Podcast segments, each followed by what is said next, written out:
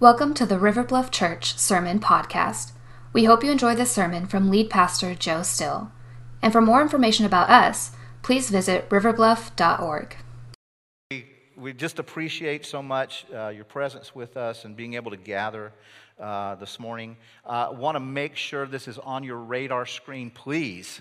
Um, next Sunday at 4 p.m., we are going to get to do something I have never done before, and that is participate in a Passover Seder on Zoom. Now, the, you're invited. Everybody's invited. There's details on our website about what you need to prepare because it's actually a participatory event. You need to have some food prep done, ready at a table with you. Um, we need your email to make sure you get the link. So if you don't think we have your email, in fact, if you haven't already received a link to this like a week or two ago, um, we, we're going to send out another one this week. So make sure we have your email in the church office. Maybe call or email office at riverbluff.org and give us your email so we can get that out. It's probably going to go out Tuesday or Wednesday. Um, so uh, we want to make sure that you have access to that link to get on into that Zoom meeting. It's going to be, I think, a great way to kind of launch what we call Holy Week, that, that Passion Week of Jesus leading up to the celebration of the resurrection that we can't wait to, to get to. Uh, but I think it'll make it more meaningful. Um, this morning, I want to begin our, our time in God's Word by giving you a, a self, uh, self-assessment exam, okay? This is not an opportunity for you to assess me. This is an opportunity for you to assess yourself and where you're at at a certain place in life as it relates to heaven okay? Just some thoughts about heaven. And so you can only choose one. Can't, it's not, you can't choose five or six or anything like that. I'm only going to give you four. But when you think of yourself these days, are you most likely to identify yourself as A, when it comes to heaven, you're skeptical when somebody talks about heaven? Do you think of yourself as a skeptic? Or B, do you think of yourself as someone, I believe there's a heaven, but I'm not really sure how anybody gets in? Or C, I'm a Christian and I'm just waiting to get in, just waiting to get in. Or D, here's the last one. I'll read back through them again. D, I'm a disciple of Jesus and now I'm wanting to get more of heaven into my life. Back through them. You're a skeptic, A. B, you believe there's a heaven, I'm not sure how anybody gets there. C, I'm a Christian waiting to get into heaven. Or D, I'm a disciple of Jesus and I'm wanting to get more of heaven into me. See, Jesus gives to anyone who would this invitation follow me, he says. Be my disciple, Jesus says. And to, for Jesus, that means you would be willing to arrange your life to become more like him. He would be your leader and your Lord. We have a, a working definition around here of what a disciple is. A disciple uh, of Jesus is someone who is devoted to Jesus and seeks to make each day a chance to be with Jesus, to learn from Jesus, how to live the up and out life of Jesus. There'll be a quiz on that later, so make sure you got all that. The, um, the, that, that just kind of hangs out around here. You'll see it more and more as we talk about it in the days ahead. But what Jesus was looking for as he walked this earth, he was looking for disciples, and he was looking for disciples who would make disciples. And that's why what we know is the Great Commission at the end of Matthew chapter 28 uh, is, is Jesus saying, Go into all the world and make disciples. That was his great commission. You make more disciples for me. It's on the heart of Jesus. Even when Jesus was teaching his disciples how to pray, think about what he, he told them to pray. He didn't say, um, Now, when you pray, begin this way Our Father who art in heaven, show us how to get there quickly. It's not what he prayed. He said, Our Father who art in heaven, how to be thy name. Thy kingdom come, thy will be done on this earth like it is up there. He, he's saying disciples need to be praying and asking, God, would you please be, bring what's up there down here? Don't get so worried about getting up there. Think about how do we get what's up there down here in, in our lives. That's what Jesus said our prayer focus really needs to be. That maybe you remember in John, John 10 10, Jesus talked about this abundant life. And it, see, God has a plan. Jesus has this plan for your life to flourish, even in a hostile environment like the planet we're on, in a world that seems like it's gone completely mad some days. And it's interesting to me that in Jesus' teaching, he gives us only one way to get to heaven. John 14, 6 is an illustration of that. Jesus said, I'm the way, the truth, and the life. No one gets to the Father who's in heaven but through me. There's only one way to heaven. But it's also interesting to me that throughout God's Word, there are lots of ways to get heaven into us. One way to get to heaven, but lots of ways to get heaven into us. And these are referred to normally in our culture, uh, in, in, Christian circles, as like spiritual disciplines or uh, disciplines of grace or spiritual practices. These days, most of the time, I just call them grace ways. They're just ways to access the grace of God, to appropriate the grace of God. These spiritual practices that help us access and appropriate the grace of God so we, we can flourish in, in His grace. Now, it, when I'm trying to describe what these look like and their purpose to someone for the very first time, my favorite illustration is this image it's a sailboat. Now, one of the things that's true about this sailboat, and really any, any sailboat, is they usually have multiple sails. And, and this particular one has a mainsail, a head sail, and a gennaker. Now, those are, those are just three types of sails. There are more kinds of sails. Good sailors know about uh, what each sail does, and they usually have even more uh, types of sails available to them because what they're wanting to do is capture all of the wind that's blowing so that they could take that journey, so that their, their, their journey can flourish as they're sailing on the sea. Well, the truth about uh, anyone who would want to be a disciple of Jesus, who want to see their life truly flourish, is they need, they need sails that capture the blowing grace of God. God is always sending His grace. Uh, the Bible talks about their, uh, uh, God's grace is grace upon grace, just lots of grace available to us. And so we have to have these practices, these sails, if you would, to catch the grace that God is blowing into our lives so that we can move along this life of flourishing that He has planned for us. Some of you who have been hanging out here for a while know of a mnemonic device that we've used for years around here that help us think about six of these practices of flourishing. And they're all related to the very Word of God. And we just use our hand and say, we need to hear God's Word, we need to read God's Word, we need to study God's Word, we need to memorize God's Word, we need to meditate on God's Word, we need to do God's Word.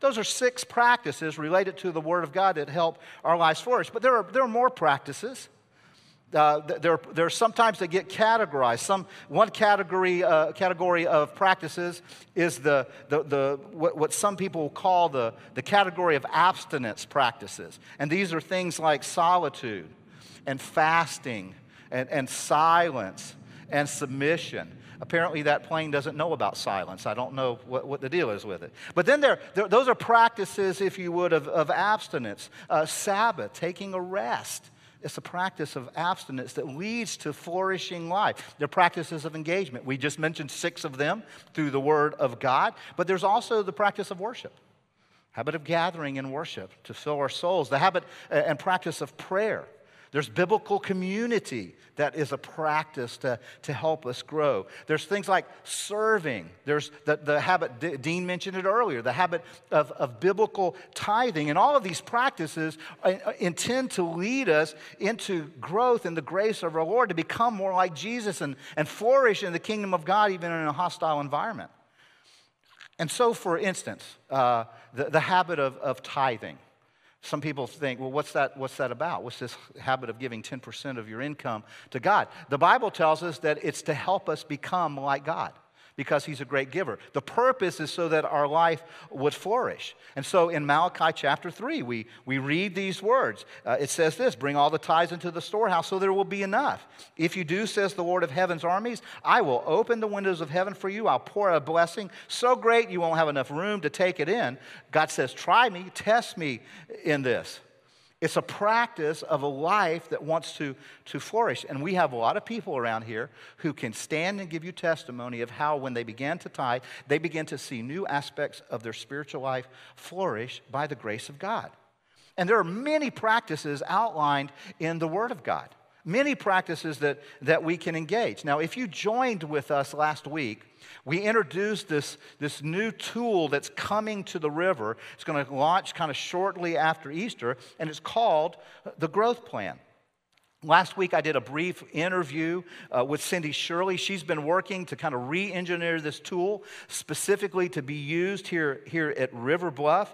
Uh, and Cindy told us that one of the key components to the growth plan is going to be these practices these engagements, these disciplines of grace that we can, we can step into. Now, I'm going to ask Cindy uh, if she and Karen Frank would begin heading up here, ma- mask up and, and head up here, because I've asked them to share a little bit about a journey that they took um, about around the growth plan. Uh, a few, uh, well, several months back, they launched a pilot project, Cindy did, invited some people in to kind of test drive, if you would, the growth plan. Now, the purpose of this test drive was to get it ready for you.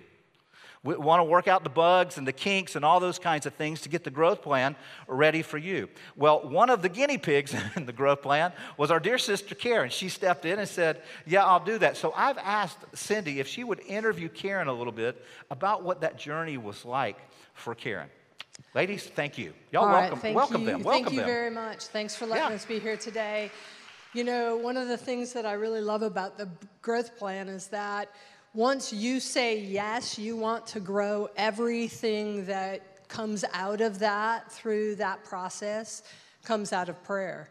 And so the very first thing that you do is you pray about how the Lord wants you to grow. And the second thing you do is who does God want you to grow with? And and I think I told you last week that there were two names that I heard. One was Kim, my friend Kim, and then the other one was Karen. And this is my friend Karen. I want you to know that my Karen, this Karen, is not like the Karen that you've all been hearing about and seeing in memes. Nothing like that. My Karen is very rooted in Christ and loves the Lord. And we've done lots of Bible studies together and been in groups together over about the last 13 years. And I consider her to be one of those people who really wants to grow in her relationship with the Lord. And so when God brought her name to mind, for me, there was an excitement because I hadn't been connected with her in group in a while. And um, I was really excited about the opportunity. And so I gave her a call and I said, Hey, Karen, I want you to, I said, I want you to pray about something. And she, in fact, said, I will pray about it. But I could tell that she was a little hesitant. Am I right? Yes. Yeah. Definitely. So she was a little hesitant, but she did pray about it. And shortly after that, she gave me a call back and she said, I agreed that I would do it because after prayer, I knew that this probably didn't come exactly from Cindy herself, but this was God reaching out to me because He was telling me that He had something for me in this journey. Yeah, and that's what I love about the growth plan again. Um, I heard from God that I was to invite her, and she heard from God that she was supposed to participate. And I love the fact that she heard that God had something for her because that's what the growth plan is all about. It's all about us hearing from the Lord and responding to the Lord and learning something new about Him or ourselves and overcoming our own thoughts uh, about what having a relationship with Christ is like and living more authentically in relationship with Him in one certain area. And so, what, what we basically do is we have uh, 13 attributes that we uh, have determined here at River Bluff uh, are what makes kind of defines what a disciple is. And so after you do that, the inventory that helps you to, to look at that, you pray through those. And uh, while we were doing that, it was interesting because we had four people in our group. Two of them came in and said, well, actually, three of you guys came in initially and said that they felt like the Lord was leading them to do being a disciple and be and discipling other people. Um, and I was doing something different. Uh, and, and then, Karen, you came back after having prayed through it some more and looked through the resources that she would use. And you told me that you felt like there was something else you were supposed to do. Tell us what that was. I think that um, God laid on my heart that I needed to focus on my identity in Christ. So that's once again, I just agreed that I would follow that prompting, and still I had a, a sense that, that He had something for me in, in this walk that I was going to take. And you know, it was really interesting because when she came back and she told us that she really felt like that was what she was supposed to do, that she was hearing that from the Lord, I was like, that is awesome because when I asked her if she wanted to be in the group, one of the things that she told me was that she was a little bit hesitant, and part of that reason was because just basically in doing groups, she felt like oftentimes she didn't hear from the Lord the same way that other people did. Talk about Yes. that for a second. Well, yes, I, I grew up in a Christian home. I learned from a very young age through the models of my parents and my grandparents. I never, I always, from a young age, believed that there was God, that there was a God, and I studied His Word and I did small groups, I did Bible studies, but I also recognized that somewhere along our growth in life, we can develop false beliefs. What God showed me through this in my searching for my identity was um, that I was striving more for perfection, more to get everything right before I could really come into a, a loving relationship with God. And that was a hindrance to me. And also, I realized, oh, in a small group, I'm going to have to admit that to other people that. That I'm not getting it that- all right all the that time. That there was a little bit of a struggle in my walk. Yeah. So, uh, so she was hesitant to do that. She felt like other people were heard from the Lord more easily, and she wasn't getting it all right. And so we set out in the growth group, and I watched just this series of things happen for Karen as she engaged with Scripture, as she sought to journal, because that was one of the things that she tried to incorporate into her her walk. And as she read some resources on identity in Christ, I watched this transformation happen. And it, it just seemed like there was just one thing after another after another that happened for Karen that all added up to kind of just a whole heart transformation for her in her understanding of the Lord and his relationship with her. Yes, God used that time that I that I devoted at that, you know, to daily medic meditation and to focus on what His Word said about me. And He began to just like unpeel layers and layers. He would show me one thing, and suddenly I understood that concept. And then He would bring something else to me, and I just my faith in him just grew in a way that I couldn't even really explain. And I just, and I know it is because of who he is and what he wanted to do in my life at, at this time in my life.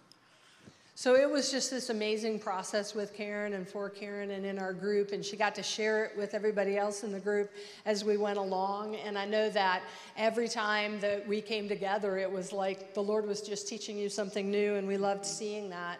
Um, Karen, if you were going to tell these folks why they should do the growth plan, what would you tell them? because I now have a conviction that He created us all differently and that He is going to commune with us in a way that He's designed for us.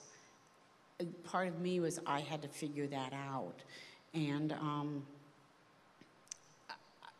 I know that he, His intention for us is for all of us to continue to grow. We are never going to arrive at some set point that we've come up with in our own minds. Yeah, that growth is a journey, it's a process, and God always wants us to grow closer to Him. And He has new things to teach us. I love the fact that, kind of in this process, what you learned was that uh, I'm always going to be growing, so I don't have to measure up. I don't have to get it right because God is always growing and changing me out of His love for me. It relieved a great burden, a, a pressure that I carried, you Yeah. know, and because it was focused on me and what I had to do. And God really taught me through this that it has already been done. I just had to accept that. Yeah, absolutely. And so, one of the interesting parts of all of this for Karen is that I think it was the very last experience that we had together in community was in a class that we had uh, based on a book by Jim Cymbala called Spirit Rising. And in that time, you were about to go into surgery. Mm-hmm. And so the entire class prayed over Karen. And after we prayed over her, somebody came to Karen, and this is what they said. Someone had just kind of just said to me, I feel that God has some promises for you, and I want to tell you what they are.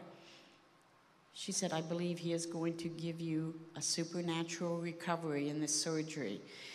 She also told me that my heart would experience healing and that I would begin to know God's presence and that sometime other people are going to be touched by my journey.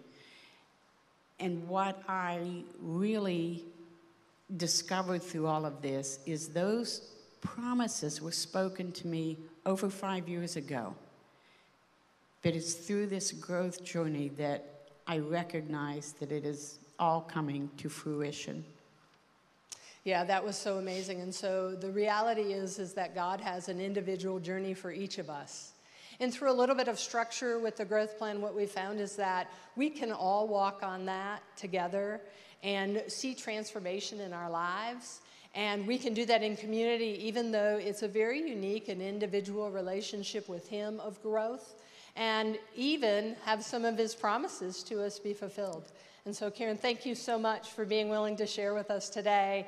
And uh, I would just want to encourage you guys if you are interested in the growth plan, you have any questions, feel free to let me know. I'd love to talk more about it. And God gets the glory for this. He does. Absolutely. Thank you. Thank you. Thank you, Karen, especially. This was. This was a challenge for Karen to take this step, and as she's growing in the grace of, uh, of the Lord, we, we're grateful that you were willing to share that journey with us, Karen. Thank you so much. I want to walk into something that Karen mentioned uh, as part of her journey. Uh, I told you that Cindy talked about some of the practices that we will engage in the growth plan. There, there are many. The Bible speaks of many of these. I want to I want to take just a little bit of time that we have remaining to talk about one of the practices that the scriptures point out. And so, if you have your Bibles, you may want to go ahead and open them up to, to Psalm chapter 1 the first of, of the Psalm. Now, as you're getting there, many of you know that the book of Psalms is a, a prayer book. Uh, for the, uh, those in the Old Testament, uh, the Hebrew people of God, it was their prayer book. It was where they learned to pray. And it's interesting to me that the first chapter of that book is not devoted to prayer, it's devoted to something else. And so I want us to read it together. As we're reading it, I want you to look to see what is the main point of Psalm chapter 1. Look at this with me. Says, Blessed is the man who walks not in the counsel of the wicked, nor stands in the seat of sinners, nor sits in the seat of scoffers. But his delight is in the law of the Lord, and on his law he meditates day and night. He's like a tree planted by the streams of water that yields its fruit in its seasons, and its leaf does not wither. In all that he does, he prospers. But the wicked are not so but are like chaff that the wind drives away. Therefore, the wicked will not stand in the judgment, nor sinners in the congregation of the righteous. For the Lord knows the way of the righteous, but the way of the wicked will perish. This is the word of the Lord. Now, what is the, what I'll call the big idea, the practice, if you would, that Psalm 1 points out? Meditate meditate on, on the law of the Lord. Delight in meditating uh, in, in the law of the Lord. Because God has a plan for that. Part of, part of our flourishing is, is this plan that God has, and meditation plays a big part of it. Now, to meditate on God's Word, here's something that you're going to have to do. You're not going to hear preachers tell you this very often. But to meditate really well on the Lord, you're going to have to read it less. No, let me change that. Not read it less. You're going to have to read less of it. Okay? Doesn't mean you're going to read the Bible less times. You're just going to have to read smaller chunks of it. See, sometimes we get the tendency that we just want to rush through the Word of God so that we can check off a box and say, man, I got through the book of Psalms, all 150 chapters. Yeehaw! That's going to do you no good. It won't do you nearly as much good as slowly, methodically, patiently pondering, plotting your way in meditating on God's Word. Because, as I hope you'll see in a little bit, meditating on God's Word dramatically transforms your spiritual journey. Now, if you noticed when you read the, that, that psalm with me, um, verse 1 is kind of about don't do this, don't, don't do these things. Verse 2 kind of says, hey, do these things. These are good things. And then verses 3 through 6 are really begin to talk about if you do these things, you know, some bad things will happen to you, but if you do these things, some good things will happen to you. What it's trying to show you is how God intends for his people to flourishing by meditating on, on his word. And this isn't the only place in Scripture where meditation is talked about. Lots of places. Um, in the life of Joshua, Joshua was, uh, became the leader of the nation of Israel upon Moses' death. And at the opening of Joshua chapter 1, God is speaking to Joshua, and he speaks to him about this spiritual practice, this, this grace way, if you would. Joshua chapter 1, verses 7 and 8, uh, the Lord says to Joshua, Only be strong and very courageous, being careful to do according to all the law that Moses, my servant, commanded you. Do not turn from it to the right hand or to the left hand, that may you, you may have good success wherever you go. He says, This book of the law shall not depart from your mouth, but you shall meditate on it day and night, so that you will be careful to do according to all that is written in it, for then you will make your way prosperous, and then you will have good success. Now, that's the beginning of his kind of leadership role the, among the people of Israel. On his deathbed, one of the very last things that Joshua says to the people of God in Joshua chapter 23, verse 6 is this He says, Therefore, this is Joshua now speaking to the people, be very strong to keep and to do that which is written in the book of the law of Moses, turning aside from it neither to the right hand nor to the left hand. He's basically quoting what God said to him. He's quoting that you need to stay connected to the Word of God. You need to have this heart that's meditating on it day and night, not turning to the left or right, keeping it focused, your life focused on it so that you can step into this flourishing. See, meditating on God, uh, on His Word, on His law, is this key to flourishing, this key to blessedness, the psalmist writes, which is why we need to bring this practice in, into our lives. And I want to quickly give you three things that we need.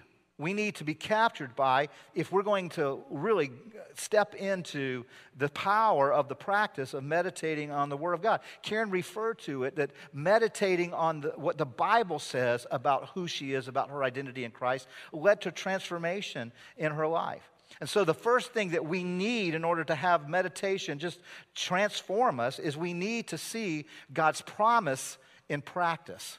We need to be able to see as we're practicing this habit of meditating on God's word, this spiritual practice, we need to know about God's promise connected to it. And God promises flourishing for those who will meditate on his word. This is a promise from God, learning to flourish. If you'll look back to, to verses 1 through 3, it says, Blessed is the man who will do this. It says, His delight will be in the law of the Lord if he meditates on his law day and night. Now, he, goes on to talk about he's going to be like a tree planted by streams of water that has this great yield, whether it's in season or out of season. It doesn't wither.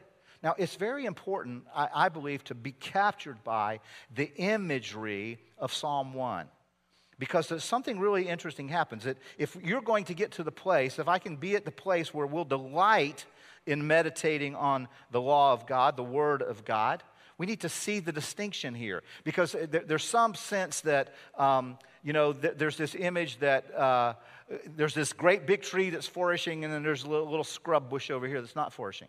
But that's not the imagery God uses. He doesn't try to compare big tree, little tree. There are two, it's not degree. See, if it was just simply a big tree and a little tree, then somebody could say, well, it's because those who meditated on the word, they worked really, really hard. That's not the deal.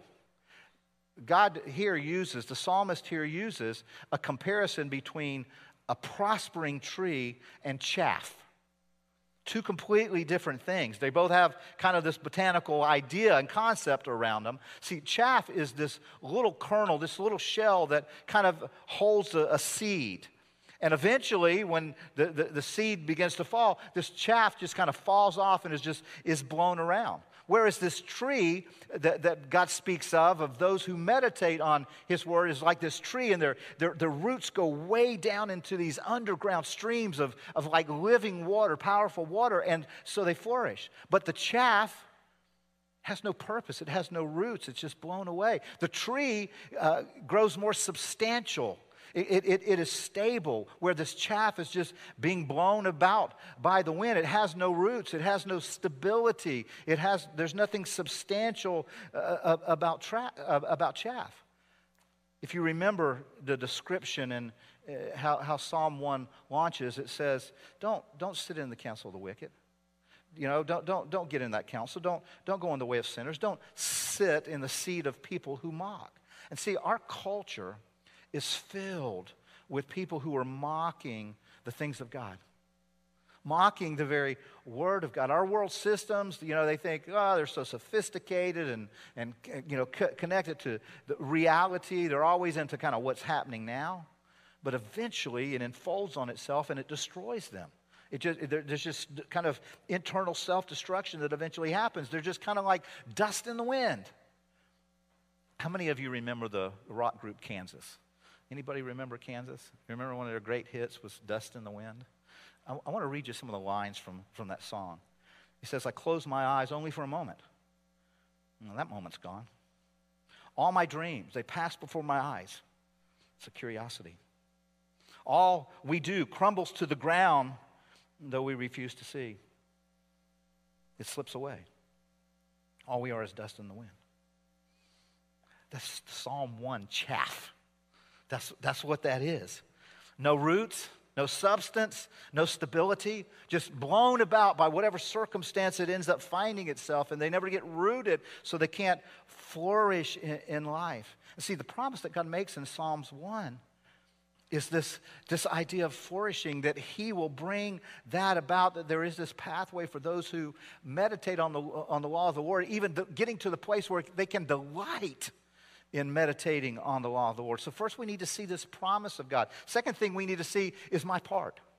What is my part in this practice? What role do I play in stepping into this, this practice of, uh, of appropriating more of God's grace? And right here, I want to be really, really practical.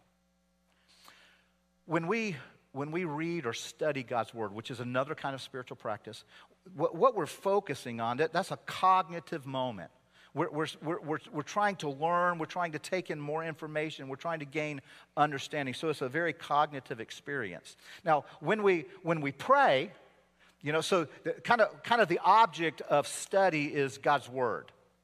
When we pray, we're taking our needs to God. Prayer is, is really relational. We're wanting to connect to God. We want, want to connect our heart to God. Our, our, we want to bring God our needs and the needs of other people that we love. And so there's this relational component. And the, the object, really, of prayer is God. That's, that's who the, the, the object is.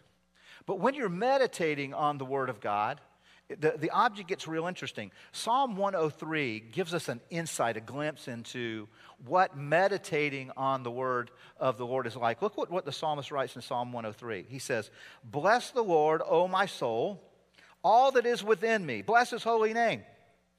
Bless the Lord, O my soul, and forget not all his benefits. Who is the psalmist talking to in Psalm 103? He's talking to his soul, man. He's talking to the deep parts of his own life. Bless the Lord, oh my soul, all that is within me. He, he, he's talking about that. See, when you meditate on the law of God, when you're meditating on the Word of God, you want it to uh, infect and affect all aspects of your life. You want it to connect with your emotions. You want to connect with your mind. You want to connect with your, your will. You want to connect to all aspects of your life. See, meditation is this bridge, this bridge that moves this cognitive learning about the Word of God uh, into a relation of prayer. There's, but there's got to be this movement of, of, of it being pressed into your life. See, meditating on the Word of God is trying to get it to, to be fleshed out, just fleshed out in you. In, in John chapter 16, verse 13, Jesus told us this about the Holy Spirit that would come. He said, When the Spirit of truth comes, he will guide you into all truth. That's what the Holy Spirit, that's one of his, his purposes. He, he comes to comfort, but he also tries to guide, he tries to help you be captured by truth. There's this image that I, I want you to see. It's, this is my understanding, it's an image of, of, of a human life. We are made up of, of body, we're made up of soul, and we're made up of spirit. Now, that's a trichotomist uh, opinion. I, I'm, I kind of believe this way. There are some people who are dichotomists that basically theologians will tell you that you're just made up of body, soul, spirit. That those are, are two. But in my mind, they're separated. So there, there's a debate about this. It's not a big deal. It's a tertiary kind of theological issue. So don't, don't sweat it. But this is the way I see life, okay? That uh, God has, I have a spirit I have a soul that's made up of my mind, my emotions, my, my will, and then I have a body that relates to the world. And what the Holy Spirit does is the Holy Spirit speaks to my spirit convincing me of truth, that this is truth and I need to step into this. And then what my spirit does is it communes with my soul, my, my mind, my emotions, and my will to, to transform me. This is where transformation takes place, is on the soul level, where things begin to change. What, what Karen was talking about, her identity shifted. She began to see herself in light of who God says she is. Not, not the world, not her past experiences, not anything like that, but the, the, the truth of God. So it's fleshing out. It, as she meditated on those, the truths of God, the Holy Spirit came and, and, and pushed those truths in, and, and it begins to flesh out so that it works its way into your soul, your, your mind, emotions, and your will, and then eventually out through your body to interact with the world around you. That's, that's God's plan for transformation. Meditating on the law of the Lord is that bridge that makes that transformation happen. It's that it's taking that. In, in, the, in Psalm chapter 100, there's a, a passage that often, if you've ever been in a class on prayer, you've probably been exposed to these verses because um, it, it's often used as kind of a tool to help you kind of unlock how you kind of develop a prayer life. And in Psalm 100, verses 4 and 5 says this We enter his gates with thanksgiving and his courts with praise, give thanks to him and bless his name. So if you've ever been in a class on prayer, one of the first things that they you'll be taught is you start your prayer time with praise and thanksgiving. Praise is kind of thanking God for who he is. Thanksgiving is thanking God for what he's done. And so that's how you start your prayer life. Well, when you start praying that way, it's just kind of a tool. It's kind of like, okay, check, I've done the praise and thanksgiving thing. I'll go on to intercession now and then, you know, go on down to confession. Those kinds of things. What happens as you begin to meditate more on the Word of God those things that start out as tools become greater realities. They become ingrained in your soul, who you are. You begin to be transformed by, by those, those words, the power of them. And what starts to happen is your prayer life gets switched. Whereas before you spend, you know, a couple of moments, you know, trying to come up with something to thank God for and trying to, you know, come up with something to praise Him for. And then you have this running huge list of God, I need, God, I need, God, I need. Well, as, as meditating on God's word happens in your life, what will happen is your list starts to get shorter because you start spending so much more time just thanking Him, just praising Him. You just being in His presence is like, oh my goodness. That you, you, you just, you kind of get to the end and you say, God, you know my heart. You know my needs better than I do because God's word has transformed your thinking, so you know that. So, God, I just lay them down in, in front of you who are so worthy who's so powerful. We just, I just pray through all that. See, it, it begins to completely transform the way you pray. And that's what meditating on the, the law of God does. It fleshes it out, it moves it through your mind and into your will and out into your practice. That's what God wants to see uh, have kind of have happen here. Now, one of the, the best ways that I know of that works for me anyway, to meditate on the Word of God when I'm reading a passage of Scripture is just is throw a bunch of questions at it. And you'll have to kind of develop your own personal questions. But here's just an example of some good questions to help you think through how do I meditate uh, on, on God's Word when I'm reading it? Well, one question that you can ask as you're meditating on God's Word God, is there a sin here that I need to confess? Have you pointed out something that's an error in my life? that I haven't confessed, that I haven't brought to you? God, is there, is there some new promise that I need to claim? Do I need to claim a promise about my identity? Do I need to wrap my mind around this, God? Lord, is, is, there, is there some, you know, some example to follow? Did somebody here do something that I need to kind of bring into my life? God, is there a truth to believe? Is there something here that I'm, I've, I've, I've bought into a lie and I need to believe differently? And see what you're trying to get the Word of God fleshed out into your life. You're trying to get it into the real world of your emotions and your mind and your, your heart. You're trying to move it that way, flesh it out. So you've, you've got to play your part. You've got to know what you need to do eh, in your part of meditating on God's Word. But then here's the last thing that you need. And without this, the first two makes no sense. The first two have no power because the last thing you need is to trust in Christ's power for this practice. You need to trust that Jesus is going to empower any of these spiritual disciplines, any of these practices, these grace ways, because He wants you to encounter His grace. He longs for you to encounter His grace. He loves to pour His grace over you, but you've got to get connected to the person of Jesus and the power of Jesus in every spiritual practice, whether it's, it's reading the Bible, whether it's, it's tithing, whether it's, it's, it's meditating on God's Word. Now, let me, let me unpack this for just a second. Some of you are probably familiar with an encounter that the prophet Isaiah had. Isaiah, this incredible prophet, wrote all kind of prophecies about the coming Savior. Uh, we read a lot from Isaiah during Christmas, and just some incredible things. Well, Isaiah, I believe, had this incredible encounter with God because he was meditating. I think Isaiah was meditating on the holiness of God, which is this incredible abstract kind of thing. But then Isaiah has this encounter with God in Isaiah chapter 6. And in Isaiah chapter 6, we read this. It says, In the year that King Uzziah died, I saw the Lord seated or sitting upon a throne high and lifted up. His train of his robe filled the temple. Above him stood the seraphim. Each had six wings. With two he covered his face, with two he covered his feet, with two he flew. One called to another and said, Holy, holy, holy is the Lord of hosts. The whole earth is filled with his glory. And so there's this great kind of abstract of, of God's holiness. Now, if you go on and you read Isaiah chapter 6, one of the things that you're going to discover is Isaiah is train wrecked. He's just wrecked when he encounters the holiness of God. It's like, oh my goodness, I'm a man of unclean lips. I live among a people that, that just, uh, we're, we're, we're wretched. That's the first thought that Isaiah has when he, he begins to meditate on this, this word from God, this, this holiness of God, and he, he, he's, he's filled with fear about who he is and what he, what he stands before God. Friends, the only way that you will not, as you meditate on the law of God, the only way that you will not always fall in fear is only by the power of Jesus the power of his love for you, knowing the power of his sacrifice for you, knowing the power of the gospel message of the death, burial, and resurrection, and what it has done for you, what can be true for you.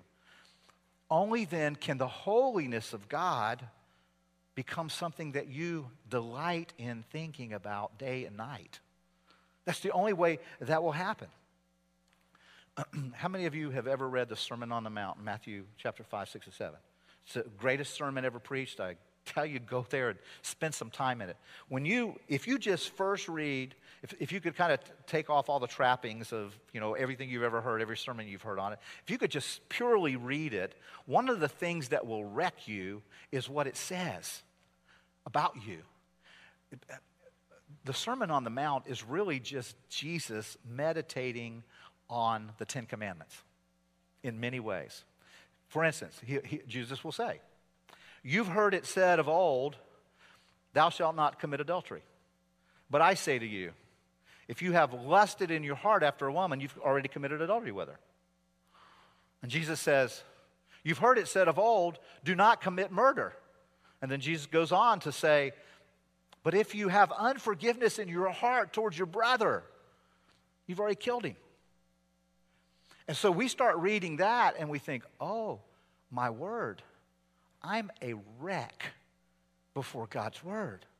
My life is an absolute mess. There's no hope for me if you just read it purely. Now, when you go to the, the, the Ten Commandments, just the, and, and kind of maybe read them as a checklist, you could probably say, says, Thou shalt not commit murder. Ain't killed nobody, check. You let yourself off the hook. Or you read, uh, Thou shalt not commit adultery, and you say, I ain't slept with nobody's else's spouse. You know? Check. And so you kind of let yourself off the But when you meditate on those, as Jesus takes us through those, man, the law of God at first wrecks you. It can, it, it can have really no other experience with just the pure law of God. It points out our sinful condition, it points out our depravity. It just shows us how broken and messed up every one of us is. It shows us that we carry resentment in our heart for other people, and that's like murdering them. Lustful thoughts, it's like committing, it, it's all of these things. And Jesus is drilling down into our heart because that's where Jesus lives, and that's where Jesus works, and that, that's where he moves. And so Jesus comes to us as only Jesus can, but Jesus does not come to condemn. Jesus comes to bring you life so that you can become a person who delights in the law of the Lord. So, how does Jesus do that? Well, in Hebrews chapter 10, we, we see how Jesus moves us this way. In Hebrews 10, it says this, verses 1 through 8, uh, just portions of it. It says, The Jewish law is not a full and faithful model of the real things, it's only a faint outline of the good things to come. For this reason, when Christ was about to come into the world, he said to God, you do not want sacrifices and offerings. You are not pleased with animals burnt whole on the altar or with sacrifices to take away sin. Then Jesus said, Here am I to do your will, O God, just as it is written of me in the book of the law. What Jesus is saying here is, I delight in the law of God. I delight in it, Lord. I, I want to give myself over to that. I, I, I delight in it. The law, the, the law is perfect.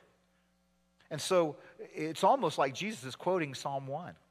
He, he's quoting the, the, the beauty of it. And one of the things, if you, if you read and you study the life of Jesus, one of the things you'll quickly discover is this Jesus, about 10% of the words of Jesus, those red words, are quoting Scripture. He's just constantly talking about Scripture. Even on the cross, he's quoting Scripture. One of the passages of Scripture that he quotes while he's hanging on the cross is Psalm 22. Psalm 22, verse 1 says this My God, my God, why have you forsaken me? That, that comes out of the mind of Jesus while he is in excruciating, agonizing pain.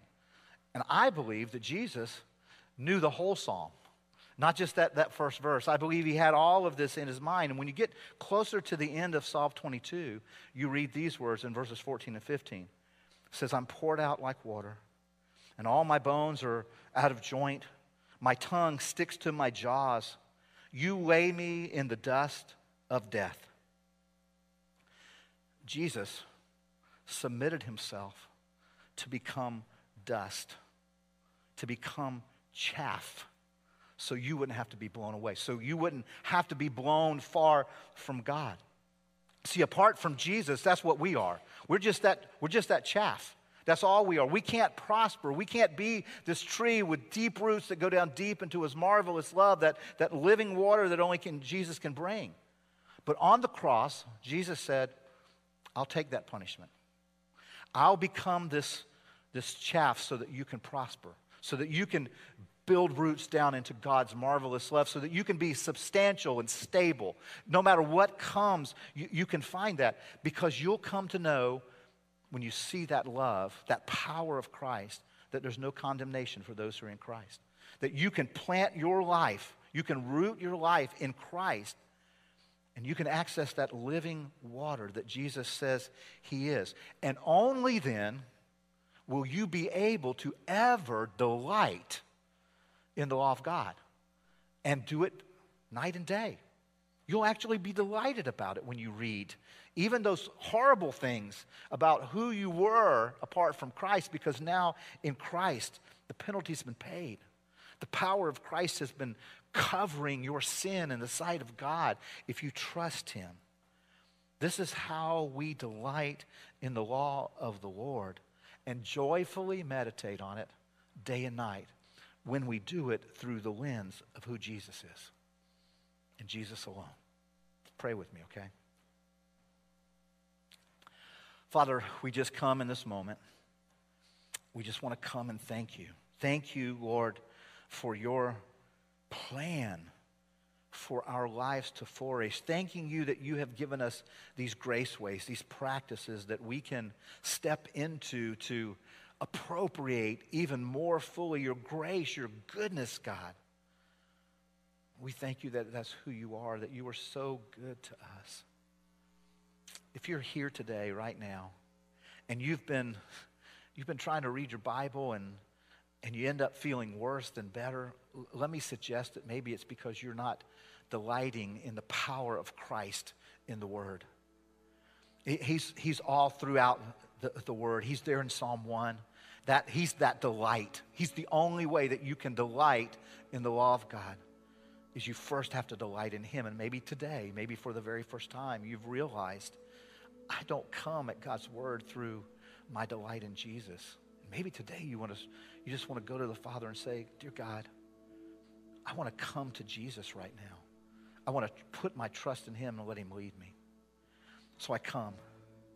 Most of us here have made that decision that decision to make him Lord, to, to turn from just being that chaff being blown around by trying to do things our own way, by walking in the counsel of the, the unrighteous, by sitting in that seat of scoffing.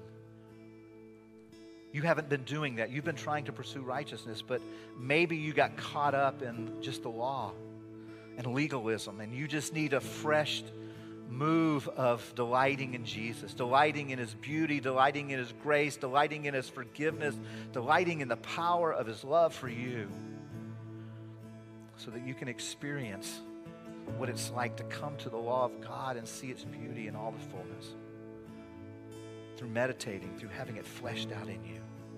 So, Jesus, we come. We come to declare in these closing moments together your goodness the goodness of your grace, your mercy for us. We thank you now. And we worship you, spirit and in truth.